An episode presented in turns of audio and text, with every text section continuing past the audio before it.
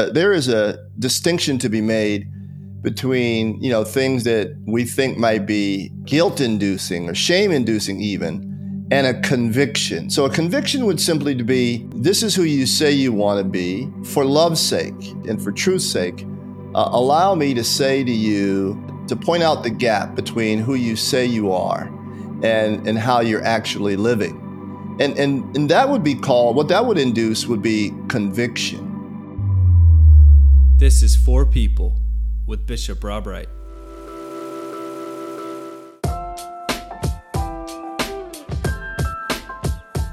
Welcome to For People with Bishop Rob Wright. I'm your host, Melissa Rao, and this is a conversation inspired by For Faith, a weekly devotion sent out every Friday. You can find a link to this week's For Faith and a link to subscribe in the episode's description. How's it going, Bishop? How you doing? All right. This week's devotion is based off Matthew chapter 21, verses 23 through 32, which is a stretch of the gospel where Jesus' authority is questioned and a short parable about saying one thing and doing another is highlighted. you titled your devotion Ouch and dropped the phrase zombie truth. and so I'd love to know what specifically prompted your insights. Oh, well, you know, I, think if we start with um, that God is love, the Bible tells us that God is love, and then we work down to then if God is love, and and Jesus is the fleshly example of God living among us, then we should start with perhaps that uh, even when Jesus tells us harsh things or tells us hard truths that that that love and truth uh, and freedom are what's driving this right? What's driving the, the hard truths. And so um, so i always look at jesus's work as saving activity. So whenever i read jesus telling us even hard things and telling people hard things that he encountered it's it's on the it's for the purpose of truth and for the pr- purpose of freedom.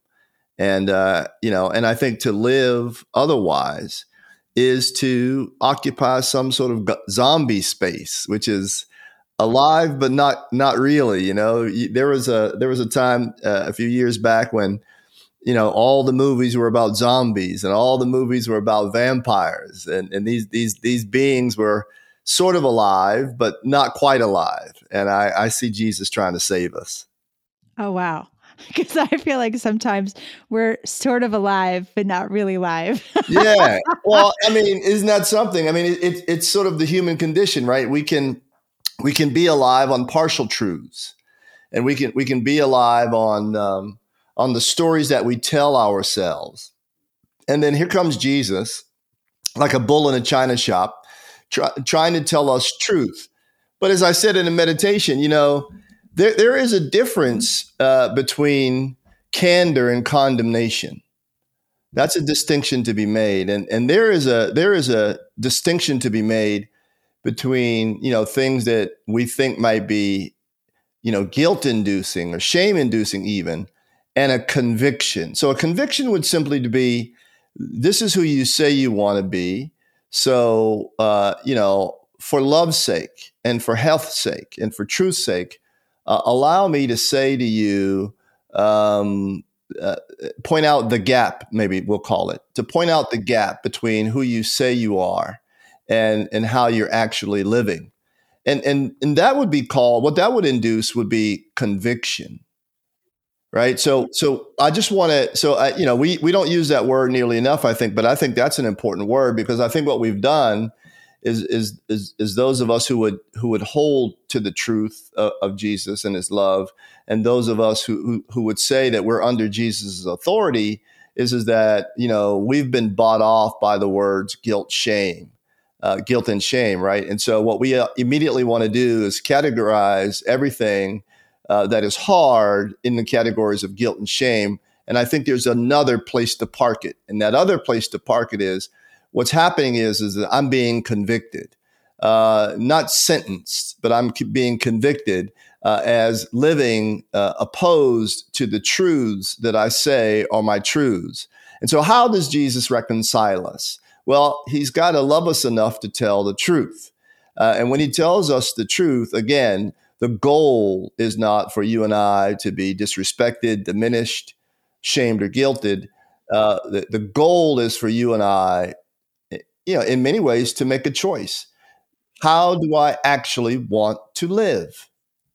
I, I am hearing you and you're using shame and and and and guilted and whenever I hear the word shame, I immediately go to Dr. Brene Brown. Yeah. And she talks a lot about vulnerability.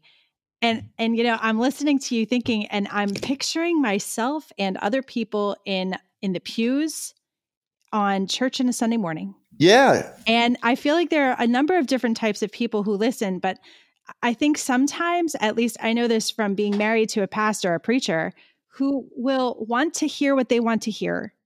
And if they don't, like they want to be convicted in what they know is right.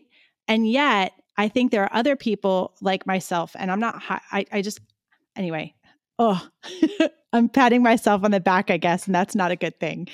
I want to be challenged. Like yeah. I want, I want to, I want to get the ouch because I feel like Jesus has a way of, of highlighting the ouch. Jesus isn't causing the ouch but yet Jesus names it and then is the balm because Jesus offers grace. Let me come at it this way we had to kill Jesus because Jesus is an irritant. Right. And and I, I, think about that a lot, especially as we as we move on down to the season of Lent, uh, and certainly, you know, into Maundy Thursday, uh, and Good Friday. Um, uh, we had to get rid of Jesus. And, you know, in the Episcopal Church, at least, you know, uh, one of the most powerful Sundays is, is that when we read the story of what we call the Passion, the story of Jesus's uh, betrayal and arrest, uh, you know, and uh, uh, eventually his lynching. And and as we read it, you know, as an as a normal you know expression, we we read it in parts. And uh, I always love when we when we allow the entire congregation to say, you know, out of one side of their mouth, Hosanna. You know, the King is here, the Messiah is here, He's come to free us. And then a, a few paragraphs later, we say what? Crucify. Exactly. We said crucify him.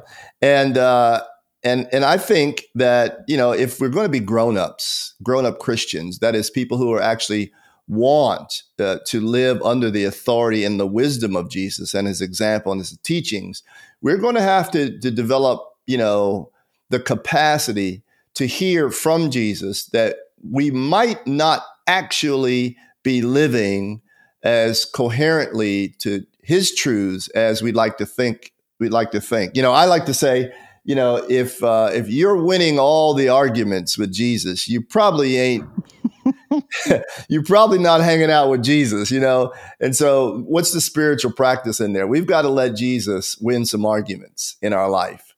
And that's how you bring your life under the authority of Jesus. And so, we could tell Jesus about how we want to do conflict, and Jesus will sit there and listen to us, you know? Uh, and, and bless then, our hearts. Exactly. And Jesus will say, as a good southerner, he will say, bless your heart.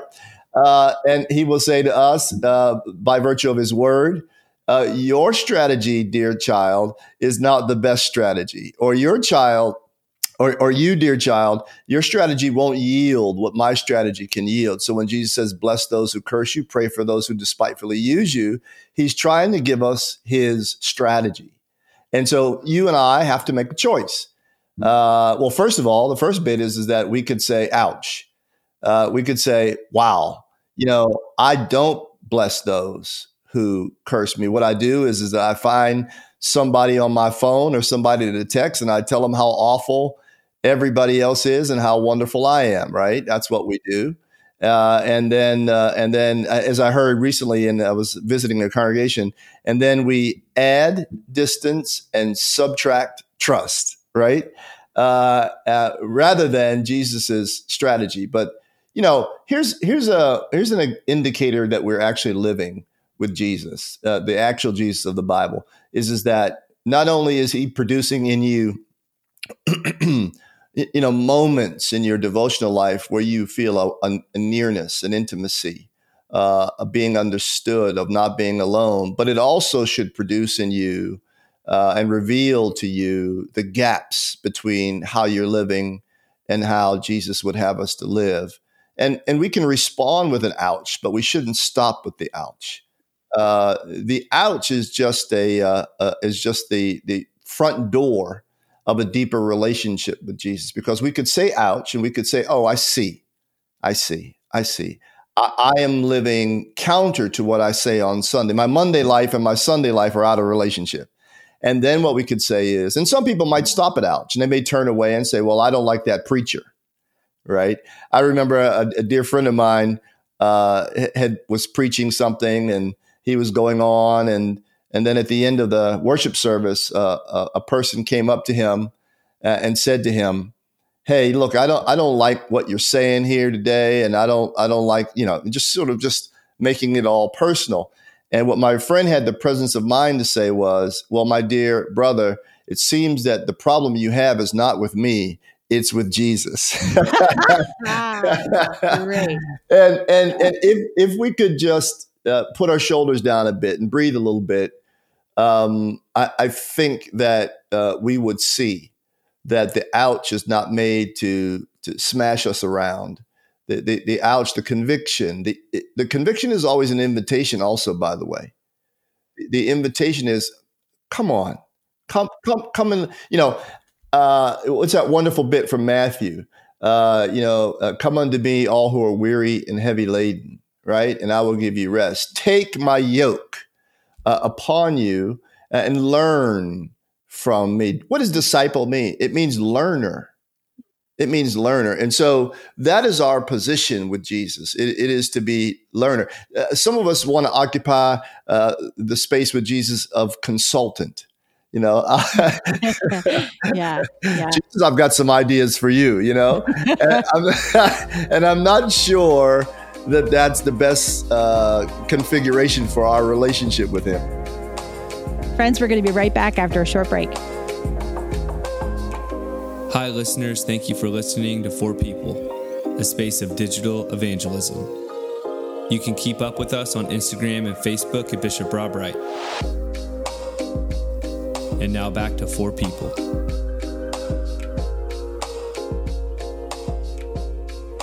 Welcome back to For People. Bishop, before the break, uh, you were kind of talking about ouch as the front door, or and you also mentioned invitation, right? And so I guess I'm curious what the front that what what does the doormat need to say? well, that's good. I mean, I think that the doormat is welcome. Yeah. Oh, I think the doormat actually could be two words, as I say in the meditation. Enter here for Christian maturity yeah. Christian maturity. Maybe that's a lot more words than two. But but I think you know. So what again? What is Jesus's goal? I mean, Jesus's words and stories serve a purpose, right? And what is the purpose? The purpose is I love you. I love you. I want you to know that the burdens of life, if you give them to me, will be easier to handle right? He says, I will give you rest. I'll give you rest for your souls in another place in Matthew, right? In the 11th chapter. So, so that's what, what it is. Or, I mean, Jesus loves us enough to respect us and, and says, or you go your way, right? You, you go give it a shot and you see what you find. And, and that's what I call zombie truth and zombie life, right? And so, I mean, the examples are, are, are you know, innumerable about the ways in which I have and, and others have tried to go out on our own wisdom, right? Or our, our own wounds or our own triggering, right? And try to make a world out of that. And, and we run immediately, uh, quickly into the limitations of that. And then we begin to engineer life around limitation. And Jesus is just saying, I mean, in another place in scripture, uh, Jesus said, I mean, God says uh, to the prophet, why would you choose death? Mm. Why, why would you? When I'm standing right here, arms open for life, why would you choose death? And so the stories that Jesus tells, right, are supposed to be an invitation always. You know, you know, this way for abundant life, this way for Christian maturity, this way for peace, this way for healing, right? Um, and he gives us the cho- the choice. Yeah. Well, you just you it's like you're reading my mind. You're using the word choice and I was thinking choices. yeah. And that was my next question is I think so many times we think black and white and I, sometimes I think we have to think black and white. Like I want to live into the gray and I know there's there's a spectrum, right? And yet sometimes I think it comes down to um, making a choice to either take the ouch one way or take it another way. Like sometimes the choice is only ouch. And which way do you want to go? Do you want to go the ouch of the way of Jesus or ouch of the way that we're going to totally mess it up? Yeah. No, it, it's true. Uh, you know, a thousand years ago, I was in the Navy and I was in I was in uh, search and rescue dive school, and and there was a lot of ouches there, and uh, you know there was a, it was running eight miles every day and and, and swimming more than that, and uh, and and and all of the ouches of that, all of the inconvenience of that, all of the countercognitive work of that was to build radical interdependence on teammates. Because in the training we were practicing for real life. So when you're when you're forward deployed you know you're jumping out of a helicopter you need to know that you can depend on this person right uh, that we've gone through ouches together and the, the relationship is such that we can now lean on one another. And I, I think that's also the part of the ouch is, is that Jesus is saying, hey, you know, I don't do this for ego's sake. I'm not trying to sort of toss you around. I'm saying to you, this is about a thickness of relationship. And in the thickness of relationship, there is trust. And so if we can't stomach the little ouches, I mean, if I couldn't stomach the, the, the push ups and the sit ups, you know, how was I going to do what was necessary when the chips were really down or when, you know, it, someone's life hung in the balance? And so I, I, think that it's it's just about you know you know we understand from uh, from weightlifting that the muscle has to get torn down a little bit uh, every time in workout to become stronger, and and I think that's about you know the fitness of the muscle, the strength, increased strength of the muscle, maybe pliability, et cetera. Jesus is is not very different than that. He's saying if you can't, you say you want to follow me, come on and follow me. All are welcome, but you know you got to develop some capacity for the stories, and you got to develop some capacity to see the gaps between who you say you are, right on Sunday, and and how you're living on Monday. And so, I think this is why Jesus' stories are so important. I think this is why people don't want to read the stories because they they know they know that there's a, a newfound accountability uh, once those stories, you know, get in you and start working on you. Um, and uh, life could be easier, or life could be, uh, let's say, we could be, uh, you know, better citizens of a status quo if we didn't live the way Jesus invited us to live. But He's inviting us into something altogether different. Some people call it the upside down world of the gospel. I call it the right side up world, you know, of the gospel. So, where does trust fall into all of this? Yeah, see, wonderful question. So, I think this is what we're supposed to be building up with in our in our life with Jesus. I mean, let's take it out of the out of the spiritual for a second. You know, in a husband and a wife, uh, or a wife and a wife, a husband and a husband, any any marital relationship, right? What you need is, uh, you know, the constant evolution of trust, right? And trust comes from um, patterns of behavior that you deem reliable, right? And so this is Jesus is no different. He's no different. He's saying, look, my stories are my reliable way to be with you so that you can understand that you can trust my word. Apply this and then you'll understand, right? And so I, I love that. You know, we become, we become more trusting in the word as we apply it. We become more mature in it as we try it, as we go forward.